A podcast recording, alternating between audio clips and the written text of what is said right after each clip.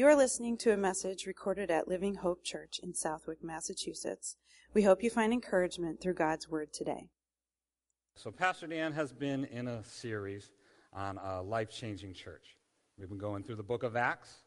Um, we're going to break away from that right now, though. I know that Acts is uh, Pastor Dan's favorite book of the Bible, so we're going to leave that study to him. And uh, I'm just going to dig into a bit of scripture today that we're all familiar with. That song that was just playing was actually very appropriate. I like that that came up. Um, it's something that we like to refer to as Christians quite often because uh, it gives us reassurance uh, and it serves to remind us of the Lord's protection over us. Um, actually, if you look out in the hallway, we have a small picture out there that depicts this story from the Gospels. A picture of Jesus in the boat with the disciples. Uh, the caption underneath the picture says, Peace, be still. So we'll be in Mark 4, verses 35 through 41. So if you want to turn there with your, in your Bibles, uh, you can read along. If not, we're going to have it up here on the screen. Um, now, this particular occurrence, it, it, it, it, happens in, it's told in Matthew, Mark, and Luke, three of the Gospels. Uh, but I'll be reading from Mark this morning in the New King James. And I'm calling this message today, Jesus Knows the Destination. He knows the destination. a lot of the time, the, the stress, the worry, and fear, that's our natural reaction to intense situations, right? And these are the times when sometimes we question the Lord, where are you in all of this, right? But we need to keep in mind who He is and that He already knows where He's taking us. So let's look at the verse. Beginning in verse 35, it says, On the same day when evening had come, He said to them, Let us cross over to the other side. Now, when they had left the multitude, they took him along in the boat as he was. And other little boats were also with him. And a great windstorm arose, and the waves beat into the boat so that it was already filling but he was in the stern, asleep on a pillow. And they awoke him and said to him, Teacher, do you not care that we are perishing? Verse 39. Then he arose and rebuked the wind and said to the sea, Peace, be still. And the wind ceased, and there was a great calm. But he said to them, Why are you so fearful? How is it that you have no faith? And they feared exceedingly, and they said to one another, Who can this be? that even the wind and the sea obey him. All right, so this is a pretty short set of verses here, right? Easy to sum up, but we're going to dig into each verse separately here. So this occurs when Mark describes Jesus teaching uh, the multitudes from a boat along the shore of the Sea of Galilee, right? He was teaching in parables, as he often did, uh, for what seems to be most of the day. This was a very long day for him. Uh, he, he was uh, talking about, let's see, this is where he talked about the parable of the sower, the light under the basket, uh, the parable of the growing seed, and also the parable of the mustard seed. All of these, of course, shedding light on what the kingdom of God is like. So, verse 35, it tells us, on the same day as this, this same long day, when evening had come, all right, so it's, it's getting to be nighttime now because, of course, a storm out on the water. It's a little more scary at nighttime, isn't it? So they would be t- traveling to the eastern side of the Sea of Galilee. Jesus told them they would cross to the other side. They wouldn't be there long because Jesus had a very specific mission there, right? This is when he encounters Legion. And uh, of course, he gets rid of all the demons from Legion, puts them into a herd of swine who plummet to their death. Uh, but that doesn't matter. Uh, Jesus uh, tells Legion, don't tell anybody what happened, but Legion goes into this Gentile territory and tells everybody about Jesus. So he's planting seeds right there. That's a story for another day. So we want to look closely at Jesus' words, right? What did he tell them? He said they were going to go to the other side. You've all heard this about this study, right? He didn't say, let's get in this boat so we can perish out in the middle of the sea in this storm, right? He didn't say that. No. He knows where he wants to take them, just like he knows where he wants to take us. Right? We just need to listen to his words. We need to trust in his will and his plan for our lives. And it can be difficult sometimes, right? Because the roar of the wind can drown out his voice.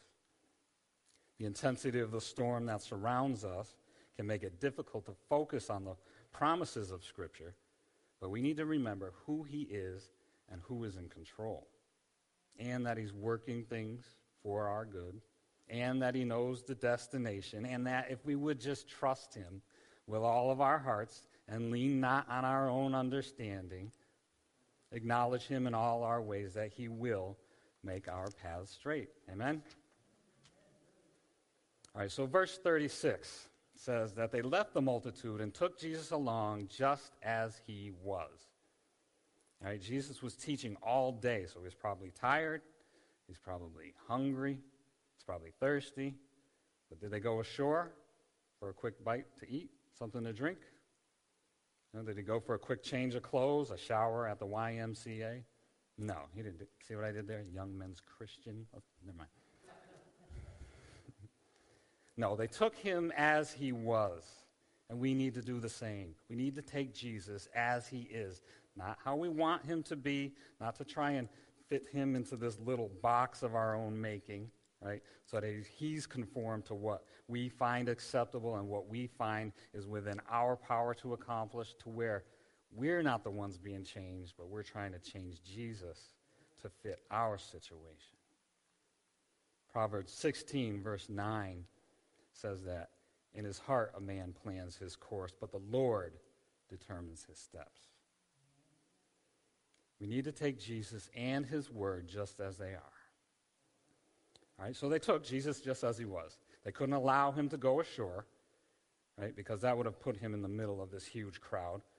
He would have had to keep preaching and teaching and healing in the middle of this huge crowd, right? So they, they took him as he was. It had already been that entire day of healing and teaching, right? So it was important that they left right then and there that the boat, eh, from the boat that Jesus was teaching in, right?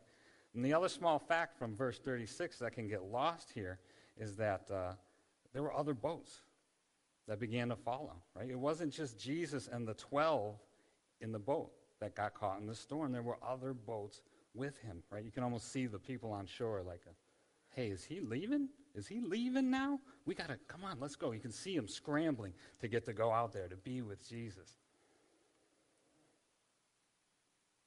And what a perfect, a perfect opportunity for the enemy right here. Just think about it.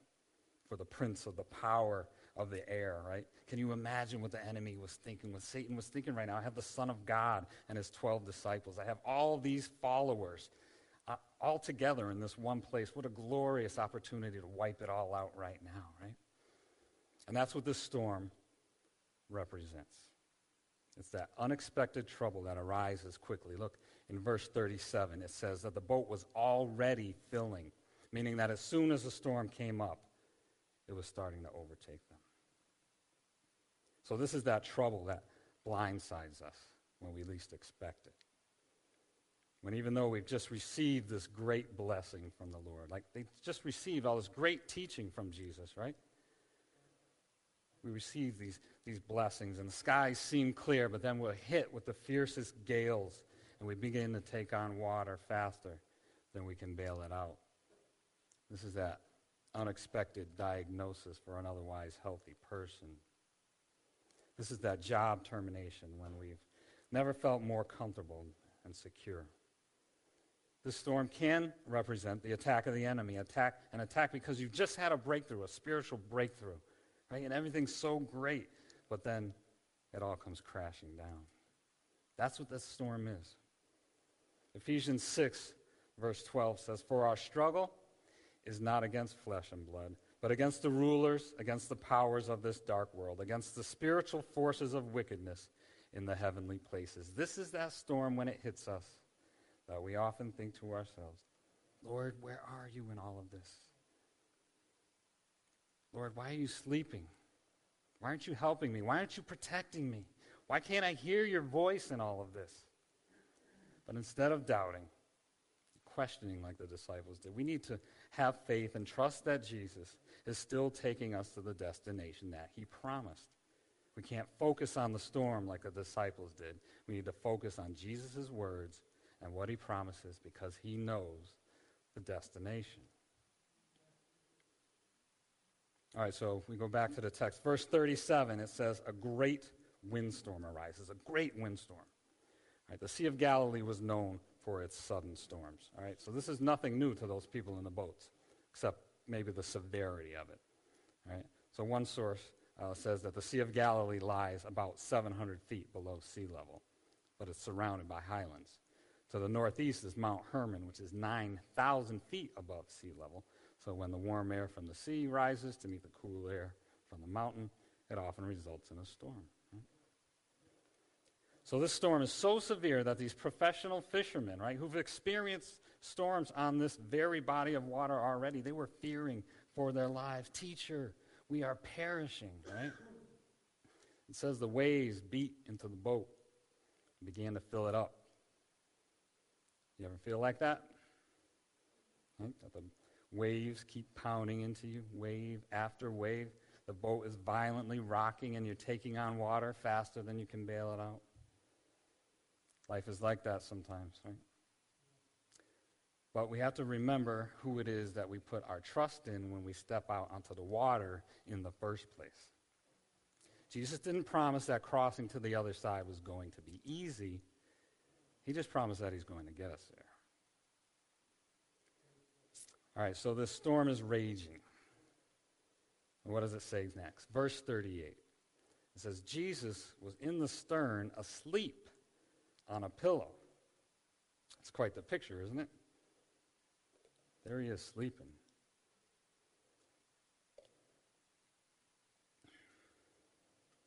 So, this is one of the places that we get a glimpse of Jesus' humanity in that he was so exhausted that he was able to sleep in such a raging storm.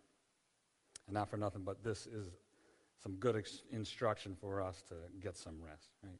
We're always rushing, going from here to there. We always overschedule ourselves. There's never enough time in the day, right? That's why I'm so glad that Pastor Dan did take today off. You know, he's always pushing himself, and he wanted to be here, but uh, it's a good thing that he stayed home to get some rest. Right? We need to set aside the worries of the day and get a good night's sleep. Jesus tells us in Matthew 6:34 not to worry about tomorrow, for tomorrow will worry about itself. Each day has enough trouble of its own. I mean, if anyone had anything to worry about, it was Jesus. Just look at what surrounded him. In his humanity, he could have worried about the religious and the political leaders who plotted against him. He could have worried about pleasing his family who thought he had gone crazy. He could have worried about he could have worried about the disciples, right? Are these even the right guys for the job? Look at them, they're a hot mess, right? he could have worried about the overwhelming crowds that sought him day and night and all of their overwhelming needs. He could have worried about the looming cross. But no, there he was asleep in the stern of a violently rocking boat.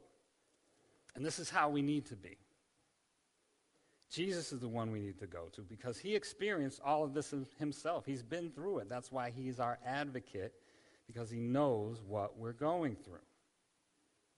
And this is where the word tells us how we can experience peace in the middle of the storm, right?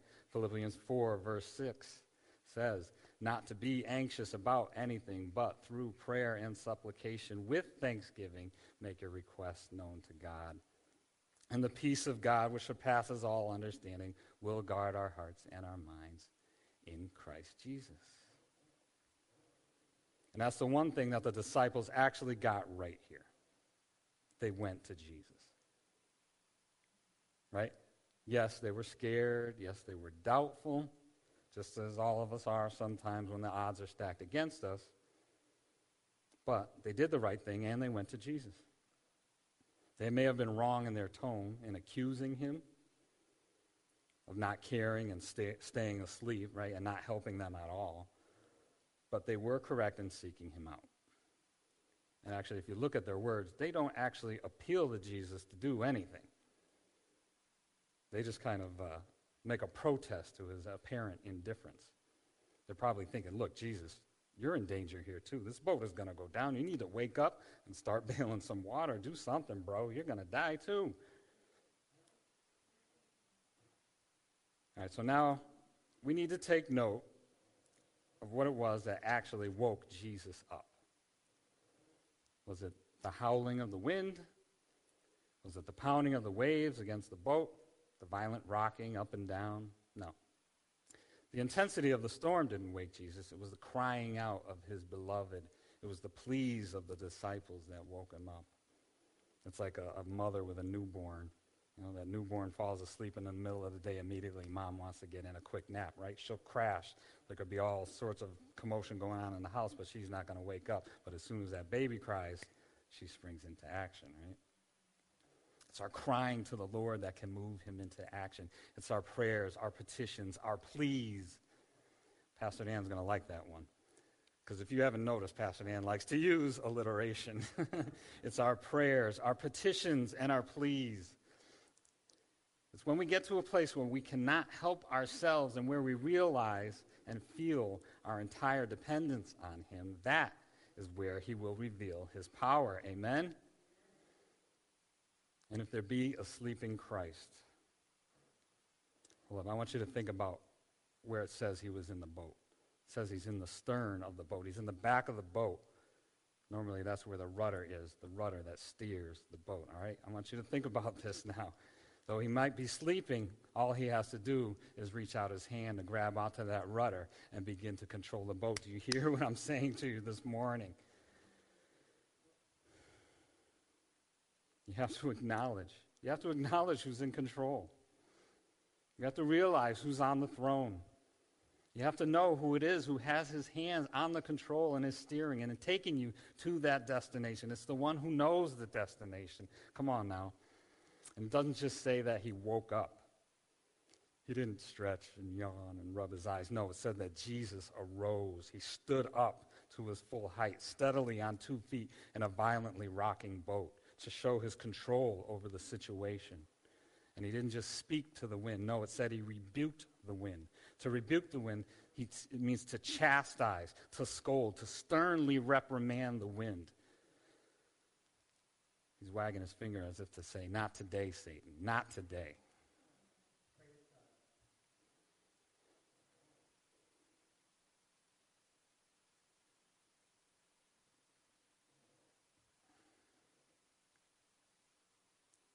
Have to think about this. This is how he protects us.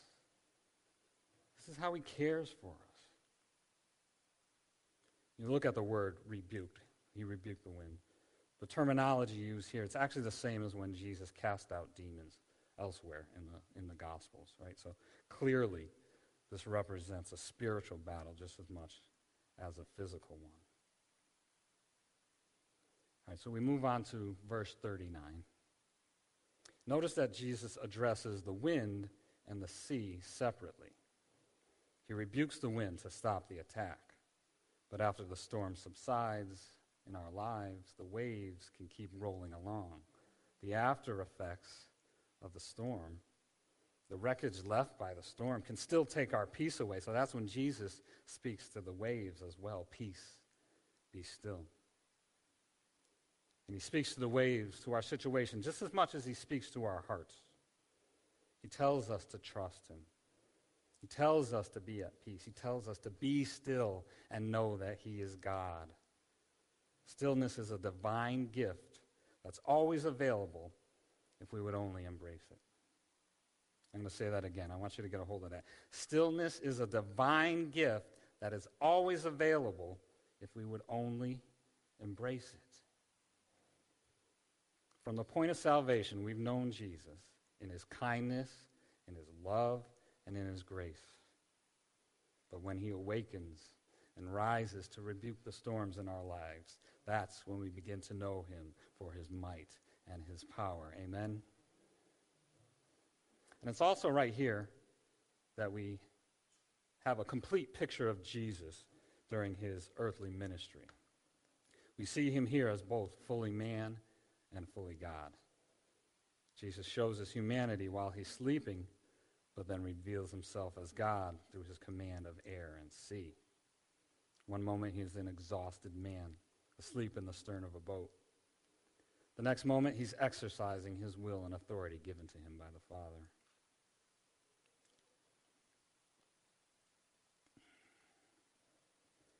All right, so the wind ceases and there's great calm. Right? First, it's described as a great windstorm, but now there's great calm. Right? So when we're in a situation that's too much for us to handle, Jesus can take us from one extreme to the other, right? He can give us that peace, that peace that passes all understanding. And now, after he calmed the storm, only now, now Jesus gives the lesson to the disciples, right? He didn't chasten them during the storm because they wouldn't have received it. They wouldn't even have heard his voice. They wouldn't know what he was talking about, right? So first came the protection, then came the correction. I'll say that one again. First came the protection, then came the correction, right? How often does our fear get the better of us? And we imagine all sorts of crazy scenarios in our head and the horrible outcomes we think about, right? Only for the Lord to take us in a completely unexpected, different direction. That one that if we had just put our trust in Him in the first place, we wouldn't have had to fear at all. And we often look at the disciples and say, why don't they get it? Why don't they understand? Right? They're the disciples. Why are they so slow? Why don't they understand who Jesus is? I mean, they knew the scriptures. You look at the scriptures all throughout the Old Testament. Israel was forever singing of Jehovah, of his might, and in his power. We look in Psalms 89, verses 8 and 9, which says, Who is like you, Lord God Almighty? You, Lord, are mighty, and your faithfulness surrounds you. You rule over the surging sea when its waves mount up. You still them. The disciples knew these words, and they just witnessed what Jesus had done. You know, they lived with Jesus. They, they saw his miracles over and over. They learned from him his, the authority that he had when he taught. And yet they still doubted. And we often say to ourselves, how foolish this seems. If I was there, I would have known. I would have trusted Jesus. I would have had faith until we take a closer look at ourselves. We who have 2,000 more years of testimony, of exposition, of commentary and writings, all declaring the faithfulness of God. We have our own experiences, our own testimonies, those of our friends and our families. How many healings, how many people delivered, saved, and comforted by the Savior and yet we still doubt. Shame on us. We still question if Jesus is asleep in the middle of our storm as if he can save us. So the question that he asks in verse 40 why are you so fearful? How is it that you have no faith? It's a question that he's still asking us today. It's something we have to think about.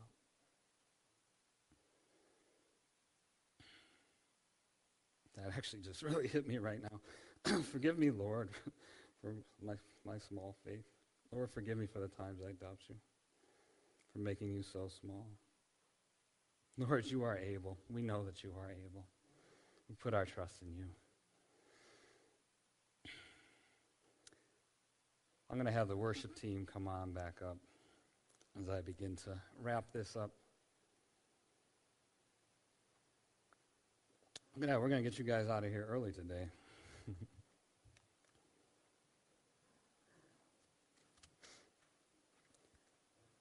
All right, so we'll take a look at verse 41. It says they feared exceedingly, or more precisely, the meaning of this word is they were struck with deep awe. Right? This is that biblical fear of the Lord that's found in, in so many verses, right? It's that reverence for his might and his power because they all realized that only God could do what Jesus had just done. Right? Who can this be that even the wind and the sea obey him? It's more of an exclamation than it is a question here. Actually, look at the end of it here in Mark. It's an uh, exclamation point. It's not a question mark. They're acknowledging who he is. And that's something we need to remember when we are delivered and when we're brought safely through the storm. We must always give the glory to God. Amen. Psalms 115, verse 1 says, Not to us, O Lord, not to us, but to your name give glory for the sake of your steadfast love and your faithfulness because of your truth.